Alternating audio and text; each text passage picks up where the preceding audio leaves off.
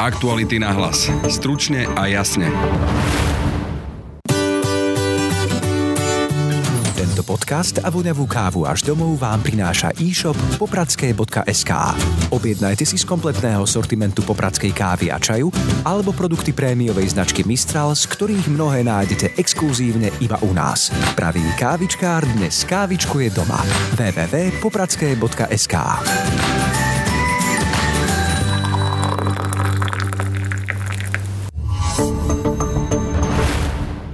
Sme na maďarsko-polskej ceste, smerom k výrazne konzervatívnemu štátu s autoritatívnymi črtami. Varuje dnes už bývalá rejiteľka odboru rodovej rovnosti ministerstva práce Olga Pietruchová. Tie scenáre sú tak veľmi podobné, že je to až mrazivé. No a ja som presvedčená, že voliči a voličky v týchto voľbách, ktorí volili protikorupčné hnutie alebo tú agendu, ju nevolili s cieľom, aby sa tu zavádzala nejaká teokracia. Ale žiaľ tie výsledky v Polsku a Maďarsku ukazujú, že presne toto je tá cesta, ako sa dostať k moci. Táto výrazná postava slovenského ženského hnutia po 9 rokoch rezignovala na svoju pozíciu na ministerstve. Jej dôvodom je vraj silnejúci tlak ultrakonzervatívnej a dokonca cirkevnej lobby na agendu rezortu práce a sociálnych vecí. Konferencia biskupov Slovenska konzekventne pripomienkuje v rámci medzirezortného pripomienkového konania každý jeden materiál, kde sa vyskytne slovo rod, rodová rovnosť. A v rámci pripomienkového konania odosiela zásadné pripomienky, že to treba vynechať, materiál neprijať alebo aspoň používať pojmy ako rovnosť pohlaví. Je zjavné, zjavné, že tá tendencia je akceptovať pripomienky konferencie biskupov Slovenska, teda ona bude určovať, aká terminológia sa bude používať v tejto oblasti. Igor Matovič hrá divadlo jedného herca v predstavení, ktorého hlavným, ak nie dokonca jediným hercom je práve on ako premiér. Hovorí odborník na komunikáciu a marketing Michal Rudkaj. On je akoby interpret celého tohto krízového stavu a interpret a riešiteľ tohto krízového stavu a do toho sa postavil a ten dlhý pobyt na scéne si on neuveriteľne užíva. Potom samozrejme to trochu hovorí nielen o jeho interpretačných schopnostiach, ale hovorí to aj o absencii toho týmu, napriek tomu, že za ním vidíme veľký krízový štáb, ktorý je tam nastavený, ale je to trochu akoby štafáš. Sila premiéra je tak v jeho intuícii, ako aj v jeho autentickej ľudovosti, ktorá je pre ľudí uveriteľná. Jeho voliči sú však niečo ako sekta, ktorá je v mnohom podobná povestným Mečiarovým babkám demokratkám. Tí ľudia sa s ním dokázali stotožniť a ten klán, ktorý je za ním, keď sa pozrete na jeho stránku, tak veľmi pripomína pripomína tie Mečiarové babky demokratky, len teraz je to klan, ktorý je rozšírený na... Sekta? Je to sekta, ale je to rozšírené cez populáciu, to znamená, ide to od mladých po starých. Tie babky demokratky boli babky a on má podporovateľov vlastne v celom spektre. Dobrý deň. Slovensko je na ceste za Maďarskom a Polskom, teda k autoritatívnemu štátu, maskujúcemu sa pod agendu ochrany tzv. tradičných hodnôt.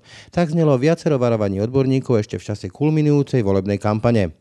Parlamentné voľby liberálov z Národnej rady prakticky vymietli a slovenský parlament výrazne skonzervatívnel. A hoci od volieb neuplynulo ešte ani povestných 100 dní, verejný priestor čoraz viac ovláda konzervatívna agenda. Poslanci de facto odmietli správu verejnej ochranky nepráv a naprieč politickým spektrom formujú platformu za akési normálne Slovensko. Parlament sa chystá zákazom nedelného predaja svetiť Deň pána a v hre je aj reálna možnosť sprísňovania interrupčného zákona. Smerujeme k maďarsko-polskému modelu konzervatívneho štátu s autoritatívnymi rysmi, varuje v dnešnom podcaste Aktuality na hlas bývalá šéfka odboru rodovej rovnosti Ministerstva práce Olga Pietruchová. A v čom je sila i slabosť Matovičovej na naše premiérske pomery tak výrazne neštandardnej komunikačnej stratégie?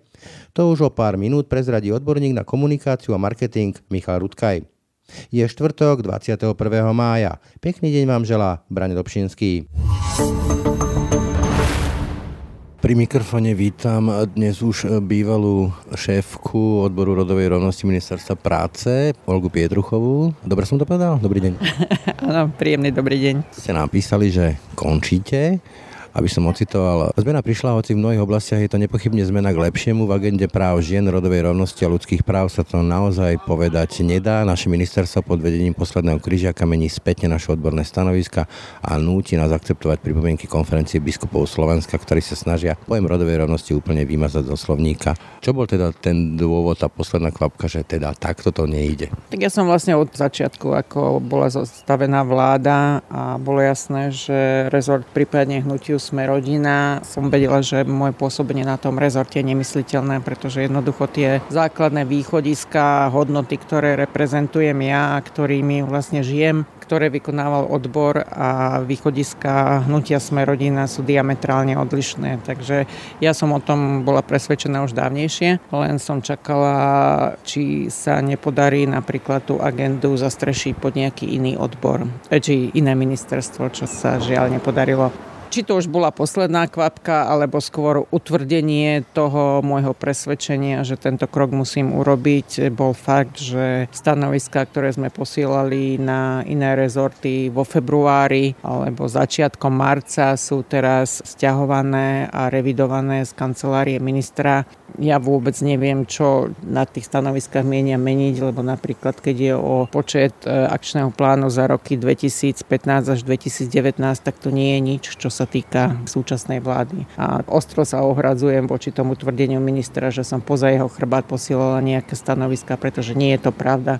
Naozaj to, čo robia teraz, sú stanoviska, ktoré boli posielané dávno predtým, ako sa on stal ministrom. Potom zaujalo to tvrdenie, že do toho nejakým spôsobom e, začína vstupovať konferencia biskupov Slovenska čo si predtým máme predstaviť, ako pán Zvolenský rieši niečo ako rovnosť žien, alebo, alebo čo? Vlastne od roku 2013, ak si ľudia pamätajú na ten neslávny pastierský list o gender ideológii a kultúre smrti, konferencia biskupov Slovenska konzekventne pripomienkuje v rámci medzirezortného pripomienkového konania každý jeden materiál, kde sa vyskytne slovo rod, rodová rovnosť alebo s tým súvisiace pojmy a v rámci pripomienk konania odosiela zásadné pripomienky, že to treba vynechať, materiál neprijať alebo aspoň používať pojmy ako rovnosť pohlaví. Máme to chápať tak, že teraz nám biskupy budú vysvetľovať, čo je to rovnosť pohlaví a čo to znamená rod? Je zjavné, že tá tendencia je akceptovať pripomienky konferencie biskupov Slovenska, teda ona bude určovať, aká terminológia sa bude používať v tejto oblasti. No dobré, ale to je kraj krajina, kde dobre máme dominantne katolické náboženstvo, kopa z nich sú ale matriční, ale toto je sekulárny štát. Čo vlastne biskupov do toho? Tak to je samozrejme dobrá otázka a tam by som aj chcela pripomenúť pánovi ministrovi, ktorý sa odvolával na to, že on nebude zavádzať nejaké novotvary, po čím zrejme myslel rodová rovnosť, že toto nie je novotvar, táto terminológia je to minimálne od vstupu do Európskej únie ustálená, nakoniec je používa aj samostatný súd. Keď sa teda odvoláva na ústavu, tak presne treba spomenúť aj ten článok článok 1 ústavy a skutočnosť, že naozaj konferencia biskupov Slovenska má určovať terminológiu a ja predpokladám, teda som presvedčená, že nejde len o tú terminológiu, ale ide celkovo o tú agendu, o postavenie žije spoločnosti, tak to je v civilizovanej krajine Európskej únie v treťom tisícročí obrovský krok späť. Keď spomínate ten článok 1 ústavy, tam je teda, že Slovensko sa nevieže na žiadnu ideológiu a náboženstvo. Keby ste boli na námietku, že dobre, ale tak tam rodová rovnosť je tiež ideológia ideológia? No toto bolo veľmi taký, by som povedala, vychcaný, premyslený ťah nazvať toto celé gender ideológiou, pretože urobili to práve kvôli tomu, aby sa mohli odvolávať na tú ústavu. Treba povedať, že koncept rodovej rovnosti nie je ideológia. Ideológie sú, ja neviem, liberálne, konzervatívne a tak ďalej. Rodová rovnosť je politika, ktorá je niektorým tým ideológiám bližšia, niektorým menej bližšia, ale nie je to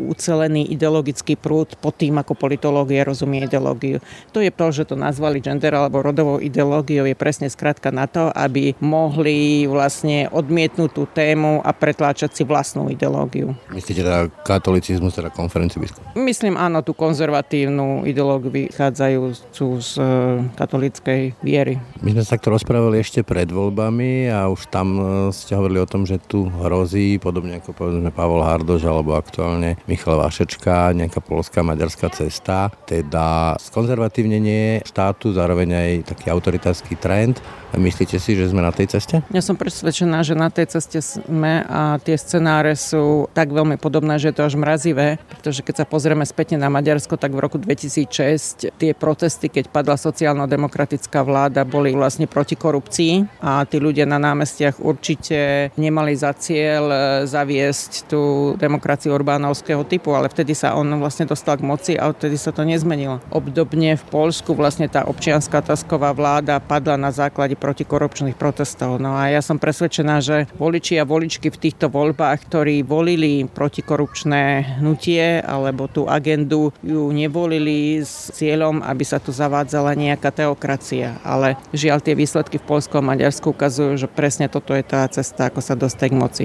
Na druhej strane chcem aj povedať aj to, že konzervatívne kresťansko-demokratické strany majú nespochybniteľné miesto v politickom systéme, ale tie strany, ako ich poznáme zo západných demokracií, ako poznáme napríklad CDU z Nemecka, to je proste niekde úplne inde. To sú strany, ktoré nespochybňujú tie základné ľudskoprávne koncepty, východiska, len v niektorých otázkach sú konzervatívnejší, ale nakoniec aj britskí konzervatívci teda schválili manželstva ľudí rovnakého pohľavia, pretože manželstvo a vernosť je konzervatívna hodnota. Čiže... Slova Cameron. Áno, to boli slova Camerona presne tak. Čiže konzervatívna akoby ideológia alebo politologický prúd je úplne legitímna agenda, ale nie je ten spôsob, akým sa to vykonáva vlastne v našom regióne. Čím si to vysvetľujete, že toto má nejakú podporu slovami Michala Vášečka z eh, nedávneho podcastu. Kde sa podľa vás zastavia? Tak zastavia sa tam, kde respektíve tie hranice budú, kam im ľudia, voliči dovolia ísť. Pretože ja stále mám nejakú tú nádej, že táto krajina sa vždy dokázala v nejakých tých rozhodujúcich momentoch, či už to bol boj proti Mečiarovi, alebo nakoniec aj prezidentské voľby minulého roku akoby zmobilizovať a odmietnúť nejaké nedemokratické koncepty ja si myslím, že veľmi to bude záležať od tej verejnej mienky, pretože súčasná garnitúra vlastne a hnutie Olano, ich voliči nie sú konzervatívni. Všetky tie prieskumy ukazujú, že Olano malo toľko liberálnych voličov, alebo iba progresívne Slovensko malo viacej liberálnych voličov. Čiže ak si budú chcieť udržať túto volickú základňu a to o populistov tak býva, že sa prispôsobujú vlastne názorom tej volickej základne, tak je možné, že sa zastavia aj sami. A hlavne aj ak tam bude nejaký tlak z Európskej únie, pretože tam už vidia, čo sa dialo v iných krajinách a predpokladá, že budú citlivejší na ten vývoj aj u nás. Na druhej strane témy často diktuje malá, dobre organizovaná skupina. Keď hovoríte, čo ľudia na Slovensku počúvajú, robia, tak mi nápadne taký ten termín Františka Mikloška, že komulík, teda že v sobotu bol stranický aktív komunistickej strany a v nedelu tí istí ľudia išli na omšu. Ako teda vidíte vy to Slovensko v tejto kultúrnej a hodnotovej otázke povedzme o rok, o dva? Nemyslím si, že tie hodnotové otázky, že sa menia takým skokovým spôsobom. Skôr je to o tom, ktoré sa v konkrétnej dobe dostávajú viacej do popredia, ktorým je väčší priestor vlastne dávaný, či už politicky alebo v médiách. Ono tie prieskumy vlastne ukazujú, že síce v čítaní ľudu sa k katolickej viere hlási nejakých 60% obyvateľstva, ale sama katolická církev vie, aj tie čísla to ukazujú, že pravidelne do kostola alebo praktizujúcu vieru je nejakých 10-15 15%, čiže tých naozaj veľmi silno presvedčivých, ktorí by aj súhlasili vlastne s tým spôsobom života, aký si predstavuje tie najkonzervatívnejšie síly v katolíckej cirkvi. V tejto krajine nie je veľa nakoniec tá rozvodovosť. Tretina detí sa rodí mimo manželstva, čiže ten spôsob života na Slovensku, hlavne v tých väčších mestách, zodpovedá skôr tomu štandardnému spôsobu života v západnejších krajinách Európskej únie a nie konzervatívnym krajinám, ako je Polsko. Takže ja si myslím, že ono sa to nejakým prírodzeným spôsobom zastaví. Otázka je, nakoľko ten efekt varenej žaby, kde tá spoločnosť pochopí, že tu už treba začať dávať pozor a vytiahnuť žabu. Keď hovoríte, že tretina detí sa rodí mimo manželstva, tak mi napadlo hneď, že predsedový parlamentu sa rodí prakticky 100% detí mimo manželstva, napriek tomu je zásadne proti registrovaným partnerstvom a podobne.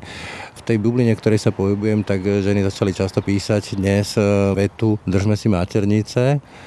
Myslíte si, že budú teraz ohrozené tie práva, že napríklad čo sa týka interrupčného zákona a podobne? Ja sa ešte vrátim k tej prvej časti, čo ste povedali, a keď e, v zahraničí teda rozprávam o tom, že tu máme konzervatívnu stranu, ktorá si podáva ruky z Lepenovej hnutím a jej predseda je proste človek, ktorý má, tuším, 10 detí s 9 ženami a presadzuje konzervatívne rodinné hodnoty. Tak... Ja to sledovať. Podobne som na tom. Tak to väčšinou skončí smiechom, že si robím srandu, lebo to je tak na na Orwella. Ako my sme si proste zvykli na absurdné veci, ktoré inde by boli nemysliteľné. Ale viete, teraz prichádza zrejme veľmi silná ekonomická kríza, ktorá bola vyvolaná vlastne touto koronakrízou alebo pandémiou a v takých situáciách je vždy najlepšie vyťahovať zástupné témy, ktoré rozdeľujú spoločnosť a samozrejme tie interrupcie k ním patria, pretože je oveľa jednoduchšie hodiť e, do placu zákaz interrupcií, ako riešiť ekonomické, štruktúrálne a existenčné problémy ľudí. Preto sa obávam, že nielen preto, že je tam silný nástup konzervatívcov v parlamente, ale aj z toho, že to bude jednoduchšie ako zástupná téma, ako vlastne polarizovať spoločnosť a odviesť problém od tých ozajstných problémov. Paradoxom môže byť, že práve že tá zlá ekonomická situácia môže spôsobiť ten nárast interrupcií, pretože ak vláda nedokáže pomôcť ľuďom, ak nedokáže pomôcť ženám, tak e, skôr budú vyhľadávať takéto riešenia. Čiže keď Anna Záborská hovorí, že pre ňu nie je, povedala mi to pre podcast Aktuality, že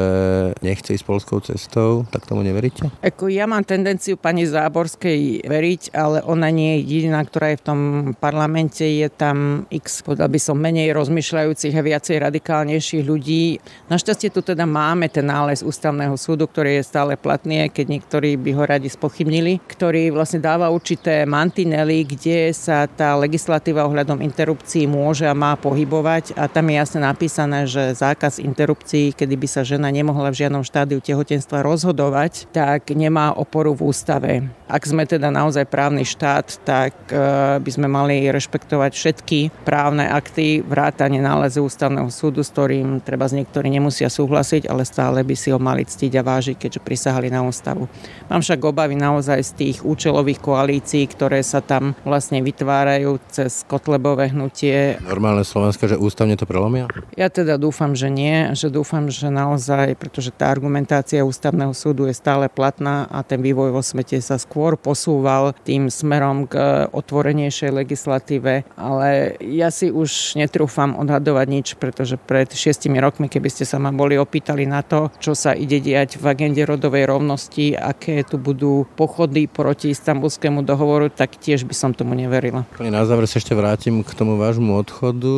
Peter Pčolinský zo Sme rodina sa k tomu vyjadril, citujem, že je mi ľúto, že sa rozhodla odísť sama. Chceli sme ju radšej vyhodiť. Podľa vás prežije ten odbor vôbec ešte? Uvidíme. Ja si myslím, že teda ak je terminológia rodovej rovnosti nepriateľná, tak určite nejakým spôsobom tie korekcie nastanú. Ja som zvažovala ten odchod aj z toho dôvodu, aby som zachránila aspoň ľudí a tú štruktúru, ktorá tam je, aby kvôli mne nemuseli robiť organizačnú zmenu a vlastne zrušiť ten odbor. Ale neviem si predstaviť aj tú prácu, ktorú robia kolegovia kolegyne, ako by mohla mať kontinuitu v tejto situácii, kedy vlastne odbornosť ustupuje a nastupujú akoby diktát ideológií alebo ľudí mimo ministerstva. Toľko Olga Pietruchová, ďakujem. Ďakujem pekne za rozhovor. Aktuality na hlas. Stručne a jasne. Pri mikrofóne vítam Michala Rudke, odborníka na marketing a komunikáciu. Dobrý deň. Dobrý deň. Máme časy korony, tá mení strašne veľa vecí. Ako podľa vás zmenila našu verejnú komunikáciu korona? Máme tu aj novú vládu, vidíme, že ľudia žili najprv v úzkosti, strachu, obavách na druhej strane boli tu povedzme, že solidarita, nejaké šitie rúšok, ale aj povedzme, že frustrácia a závisť. Ako to vyčítate? Ja si myslím, že tá korona samotná ako by odhalila aj tie lepšie stránky v tej našej populácii, že zrazu tie dva mesiace sa stali až akoby pre verejnosť takými idylickými a všetci sa snažili pomáhať a všetci boli nejako zainteresovaní, alebo väčšinou teda boli ľudia nejako zainteresovaní do toho boja proti. Ale hlavne sa odrazila teda na prevzatí moci a na tom, aký akým spôsobom vlastne jednotlivé politické elity, lebo k tomu smerujeme asi, komunikovali a učili sa posielať svoje posolstva. Tam nastali teda akoby výrazné zmeny. Sociálne médiá sa transformovali na nie úplne najhlavnejšie médiá. Vrátili sme sa vlastne k tým elektronickým vizuálnym médiám, to znamená televízie sa stali hlavným informačným tokom a tie sociálne médiá sa premenili trochu na sociálne díky alebo na výzvy na podporu a pomáhanie a pomoc, alebo deklarovanie, že pomáham. No, nepochybne fenoménom e, sa stal predseda vlády Igor Matovič, od jeho niekoľkohodinových tlačoviek prakticky každý deň a permanentnej návštevy jednej komerčnej televízie až po jeho komunikáciu na sociálnych sieťach, kde odhaluje šuflíky a hovorí o mudrosráčoch a podobne. To nie je celkom štandardný premiérský kód, ktorý on používa, napriek tomu zdá sa, že slávi úspech. Slávi úspech, ale ono to hovorí dve veci. Hovorí to o tom, ako má on volu, ako má on predstavu o výkone tej funkcie a tá je jednoznačne interpretačná. On je akoby interpret celého tohto krízového stavu a interpret a riešiteľ tohto krízového stavu a do toho sa postavil a ten dlhý pobyt na scéne si on neuveriteľne užíva je zvláštne, že si to užívajú vlastne aj tá druhá strana, ktorá s ním komunikuje, to znamená novinári, ktorí tam sú a ktorí sa s ním púšťajú do tých dlhých dišpú, do rôznych drobných detailov, ktoré vôbec nie sú podstatné a ako by sa zabúda na tie podstatné otázky. Ani nie sú podstatou, alebo nie sú to otázky pre predsedu vlády. To je jedna vec a potom samozrejme to trochu hovorí nielen o jeho interpretačných schopnostiach, ale hovorí to aj o absencii toho týmu, napriek tomu, že za ním vidíme veľký krízový štáb, ktorý je tam nastavený, ale je to trochu akoby štafáš ale chýbajú tam reálne také akoby pripravené a dobre riadené posolstva, respektíve tie tlačovky. Tá tlačovka nemá svojho riaditeľa, nemá svojho vodiča. Každý dobrý hovorca alebo teda vedúci komunikačného odboru by mal dokázať ukočírovať tú tlačovku a vtesniť ju do nejakých rozumných rozmerov a zrejme to v tejto zostave nejde. Keď spomínate ten krízový štáb, tak e, premiér sa veľmi rád odvoláva na to, že rozhodnú epidemiológovia, rozhodnú odborníci a nie politici, ale máme parlamentnú demokraciu a politici rozhodujú a nesú zodpovednosť za rozhodnutia.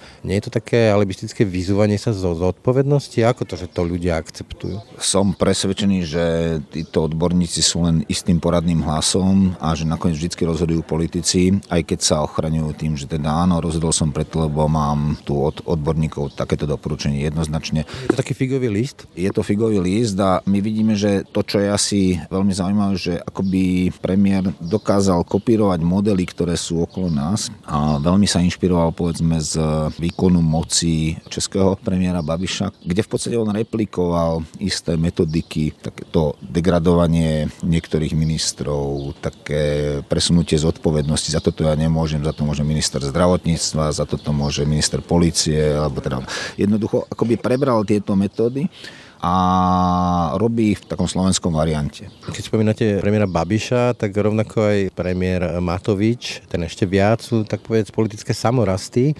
Navyše toto je strana vlastne bez štruktúr. Sa to odráža povedzme aj v tom eh, kaučovaní koalícií, ktoré majú. Je to výhoda alebo nevýhoda byť takýto politický samorast? Na jednu stranu je to výhoda, pretože ak mám dobrý inštinkt, tak dokážem trochu akoby kormidlovať tie mocenské pravidlá a viem vyhrať. Viem to zostaviť tak komunikačne, že vyhrávam. Na druhú stranu si myslím, že tá nevýhoda je v tom, že mnohokrát sa prerieknem a mnohokrát hovorím veci, ktoré by som nechcel hovoriť. Mnohokrát poviem veci rýchlejšie, vypustím veci, ktoré by som vypustiť nemal. Jednoducho nemám ten trénovaný filter, ktorý by povedal iba tie posolstvá, ktoré mám pripravené a ktoré chcem povedať. Ja dám strašne veľa spontánneho. Keď hovoríte, že vlastne aj tie tlačovky, kde je krízový štáb, sú akousi stafážou pre monodrámu jedného herca, v tomto príde predsedu vlády, Nedobehne to predsedu vlády dnes, povedzme, vyhrali sme nad Hnusobou jeho slovníkom, ale o pár mesiacov môžu prísť časy, kde po Slovensku bude chodiť 100 tisíce nezamestnaných, e, budú tu tisícky krachujúcich firiem a ak premiér sa postuluje do úlohy hlavného herca zodpovedného za dianie v krajine,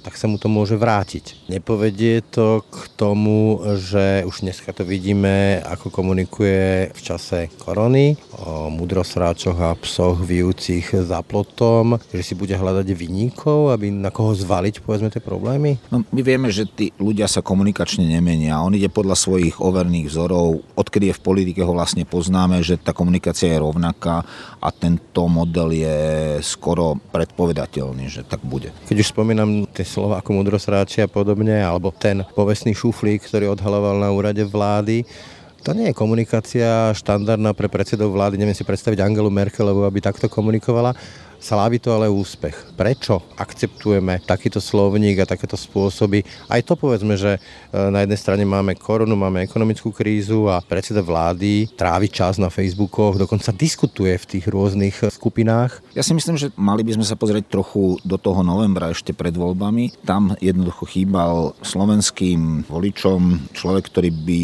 bol predstaviteľom zmeny. Vtedy ešte nebolo rozhodnuté, že to bude Matovič a on svojimi spektakulárnymi aktivitami a dobrým marketingom dokázal zvrátiť túto absenciu a vstúpiť do toho pola a stal sa nositeľom takej tej nielen zmeny, ale aj toho všetkého pozitívneho. Je to úspešný chalán z dediny, z Trnavy, teda z malého mesta, ktorý je celkom sympatický, dobre oblečený, vie sa usmiať, vie povedať mi akú Takže uveriteľný. Uveriteľný povie slova ako starček, starenka, napriek tomu, že nie sú mnohokrát dôstojné alebo plače. Plače. Takže má veľa takých atribútov, tí ľudia sa s ním dokázali stotožniť a ten klán, ktorý je za ním, keď sa pozrite na jeho stránku, tak veľmi pripomína tie Mečiarové babky demokratky, len teraz je to klán, ktorý je rozšírený na... Sekta? Je to sekta, ale je to rozšírené cez populáciu, to znamená, ide to od mladých po starých. Tie babky demokratky boli babky a on má podporovateľov vlastne v celom spektre. Odborníci hovoria, že ten Facebook je médium okamihu, že vlastne živí v nás takú túžbu po páčikoch, takú narcistickú túžbu zapáčiť sa. Igor Matovič rád komunikuje na sociálnych sieťach. Nezožerie ho to tá snaha zapáčiť sa, byť ľúbivý, byť populistický za každú cenu, napriek tomu, že predseda vlády musí robiť veci, ktoré sú aj negatívne a ktoré majú negatívne dopady. Tak opäť to asi hovorí o tom vzore, kam on si do tých vzorov. Keby sa riadil americkým prezidentom, americkým vzorom, tak použia Twitter, kde musím formulovať veľmi presný message na, na obmedz. 39 slov bez obrázkov. 39. To znamená, že mám tam istý limit, ale český model slovenského premiéra Babiša, ktorý tam sedí, čaute lidi. To je Čaute lidi je naozaj veľmi efektívna platforma, ktorá oslovuje veľa ľudí je zaujímavá, ale nie je tak náhodná ako u našeho premiéra. Ja si ale kladiem otázku, či už hovoríme o Trumpovi alebo slovenskom predsedovi vlády, že mám v rukách moc, môžem ovládať parlament, môžem rozhodovať o rozpočte. Kde beriem čas a vôbec prečo ma zaujíma nejaké reakcie na Facebooku, keď mám takúto moc? Čo to vypoveda o človeku? Ja si myslím, že to vypoveda o takomto rozdelení moci. Premiér sú stredený na koronu a tí ministri asi vykonávajú svoj svoje činnosti tak, že dokážu sanovať všetky ostatné činnosti. Tak si myslím, že by bolo prirodzené rozdelenie. Možno to tak nie je, ale na mňa to tak pôsobí. To znamená, ja venujem 100% alebo 90% energie riešeniu korony, 10% nejakým stranickým vzťahom a koaličným vzťahom a ten zvyšok doriešia tí ministri, ktorí sú zodpovední za rezorty. Viete o koaličných vzťahoch, tak v podstate od volieb tu vidíme, ako sa živí konflikt a najmä predsedom vlády medzi ním a šéfom SAS a ministrom hospodárstva Richardom Sulíkom. Dokonca sa tam objavujú slova ako dýkach do chrbta alebo hlasovanie o eurovale, kde mimochodom hlasovali ako Matovič, tak Sulík rovnako, napriek tomu Matovič to používa ako argument voči Sulíkovi. Je to reálny konflikt, alebo je to nejaká inscenácia na sociálnych sieťach? Ja si myslím, že opäť ten konflikt začal niekde skôr. Ten konflikt zrejme nastal v čase zostavovania vlády a kreovania jednotlivých postov, pretože tam tá hra o ministra financií mohla byť zásadou ako budovania dôvery medzi premiérom a šéfom parlamentu súčasným. To znamená, tam prišlo k nejakej dohode medzi Kolárom a predstaviteľom najsilnejšej strany. Nejaká minikoalícia v koalícii? Ja by som to nazval nejaká zákulisná dohoda. Zrazu sa niečo za zatvorenými dverami uvarilo a potom sa predstúpilo do tej veľkej koalície. Chalani, bude to takto. A ako to orchestrovali, to už nevieme. Ale to, čo je dôležité, je, že ten konflikt akoby trochu zatemňoval tie posolstva, ktoré by mal podpredseda vlády a minister hospodárstva, ktorý je asi najdôležitejšie ministerstvo po financiách, ktoré by mal komunikovať. Jednoducho tam sa komunikuje oveľa menej presne, ako by má zúžený komunikačný priestor, pretože všetky tie úspešné kroky si vlastne vždy privlastnil ten premiér, pretože nejakým spôsobom sa dotýkali korony. A čo sa dotýkalo korony, to som si privlastnil. A prečo nechá Richard Sulík, aby si s ním Igor Matovič takto vytieral v údokách podlahu? Spomeniem, že ukradol mu v podstate ten ekonomický štáb, útočí na ňo s hlasovaním o páde radičovej vlády a šéf SAS drží, jak tak povedať, ľudovo povedané, ako hluchý dvere. On podľa mňa v tomto momente, alebo v tomto ohľade, v tejto téme komunikuje Sulik veľmi presne, že mlčí a v podstate ten konflikt popiera, pretože keby ho pripustil, tak by naozaj sa dostal do vážneho podozrenia, že opäť sa chystá zložiť nejakú vládu a tá nálepka preňho, napriek tomu, že boli v tom spoločne s premiérom, tak je akoby devastačná. To znamená, že veľmi rozumne si hľadá iné témy a tie témy boli podpora podnikania, neviem kde. Taká hra na uvážlivého politika? To je jedna vec a druhá vec je, že tam zazneli už aj také ako ekonomická diplomácia a také tie vízie, že kam pôjdeme, kde sa niečo naučíme, kde sa budeme inšpirovať a to sa mi zdá veľmi dobre. To sa mi zdá akoby zrazu, že nehovorím teda, keď tú aktuálnu tému má ten aktualizačný moment rieši premiér, tak ja budem riešiť vízie a dopady a to je rozumné riešenie komunikačne. To im vydrží, povedzme, takéto napätie, ako ho utajú a maskujú? To napätie môže zaniknúť zajtra. Včera sme to videli, že je tam pokus pokus o istú súhru a harmóniu, nastolenie nejakej harmónie a naozaj ten e, premiér je tak nastavený, že si myslím, že veľmi ľahko môže zahoreť opäť tá iskrička toho vzťahu. Oni sa takto skúšajú 10 rokov vzájomne, títo dvaja ľudia a chvíľu sú dobrí, chvíľu zlí. Jednoducho tam tá iskrička je, ten vzťah tam funguje, je to tak akoby naozaj permanentné napätie, ktoré môže nakoniec dobre pôsobiť. Možno je to aj tým, že vlastne čelia opozícii Kotlebovcov a Ficovho smeru. Tam už vidíme, ako sa Robert Fico posúva do takej extrémnejšej polohy o premiérovi Cigánoch hovorí e, ako Matovičovi. Vidíme tam nejakú platformu za normálne Slovensko, kde už putujú aj poslanci zo Smeru. Ako to máme čítať? Tak podľa mňa nastáva premena tej opozičnej scény. Prvýkrát sa ukázalo, že ex-premiér Pellegrini dokázal vyhlásiť boj. Boj o niečo ex-premiér Pellegrini sa ukázal ako dobrý riešiteľ krízovej situácie v začiatkoch korony, ale nikdy sa neukázal ako riešiteľ a bojovník za niečo. On v zásade akoby sa viezol. sa viezol, prebral tú moc a bol akoby exekútor nejakých posolstiev, ale nikdy nebojoval. Teraz je príklad vo vojne, v reálnej vojne s vlastným stranickým šéfom a ten šéf je veľmi zručný, je to dobrý strateg, dobrý demagóg. A navyše je aj tak povedať zahnaný v kúte. Myslíte si, že situácia situácii, že by sa mohol vzdať e, vedenia strany a nezostalo by už prakticky vôbec nič? No prečo by sa vzdával? Reálne tá strana urobila dobrý výsledok, aj keď nie úplne iba zásluhou teda jedného z nich. Každý tam ten podiel na tej moci je veľmi ťažko povedať, že kto, kto je zodpovedný za ten dobrý výsledok 18-percentný, ale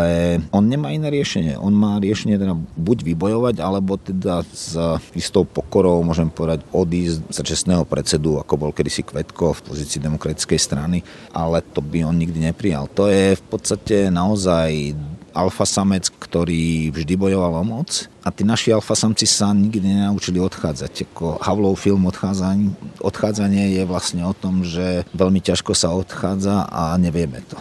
Aj keby pochoval stranu? To nie je podstatné. A je vôbec predstaviteľné, aby Robert Fico, ktorý už hovorí otvorene, ako som spomínal, o premiérovi ako o premiérovi Cigánov, bol v jednej strane a vo vedení strany s Petrom Pelegrinim, ktorý sa snaží byť takým tým umierneným sociálnym demokratom? Ja si myslím, že to už je len dočasný stav, že ten stav sa po kongrese zmení. Vrátim sa ešte k tej všeobecnejšej komunikácii doby korony. Ukazuje sa, že čoraz viac dominujú verejnému priestoru, najmä na sociálnych sieťach, až neuveriteľné blúdy a hoaxy, kde sa prepisujú fotky, kde sa doliepajú Billovi Gatesovi na tú fotku nejaké iné veci, alebo sa premalujú zástavy za predsedom parlamentu, predsedom vlády a prezidentkou. A slaví to úspech, slavia úspech rôzne e, šialené recepty na koronu a boj proti 5G ako naozaj tak hlúpneme, že veria ľudia stále viac takýmto blúdom? Americký prezident si dáva antimalarika, ktorý nikto nepredpísal, ale má predstavu, že je to pre neho dobré keď to robí predstaviteľ najsilnejšej krajiny na svete, prečo by to nerobili ľudia, ktorí sú zavretí dva mesiace doma a blbnú z toho. A je to len o tom, že teraz to viac vidíme, lebo je to na sociálnej sieti a vždy to v nás bolo, alebo naozaj tie sociálne siete umožňujú zgrupovať sa a legitimizovať ako hlupákom sa, tak povediac?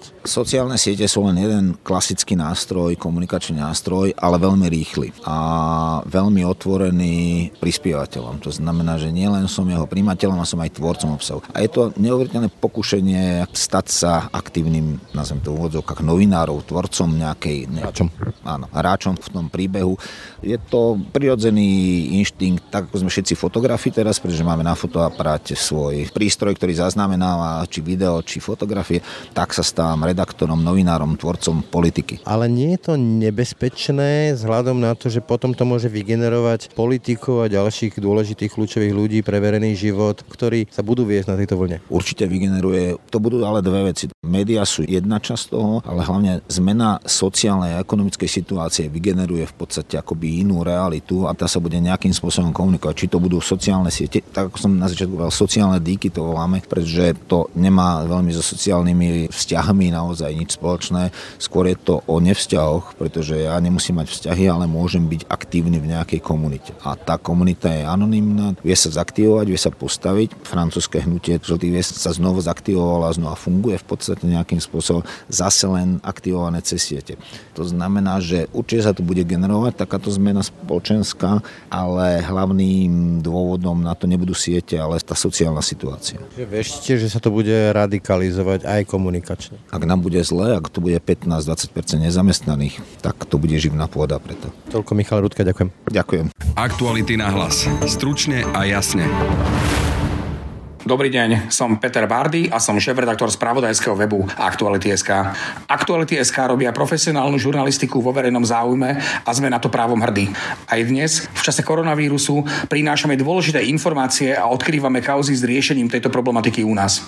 Robíme to pre vás a robíme to aj vďaka vám a vašej podpore na stránke www.aktuality.sk lomka plus alebo vo všetkých článkoch s označením plus nás môžete podporiť. Je to dôležitejšie viac ako kedykoľvek predtým. Ďakujeme. Tak to boli dnešné aktuality na hlas. Počúvajte nás každé ráno na webe aktuality.sk lomka podcasty, ako i v ďalších podcastových aplikáciách. No a nájdete nás aj na Facebooku a Instagrame. Pekný zvyšok dňa a pokoj v duši praje. Brane Dobšinský. Aktuality na hlas. Stručne a jasne.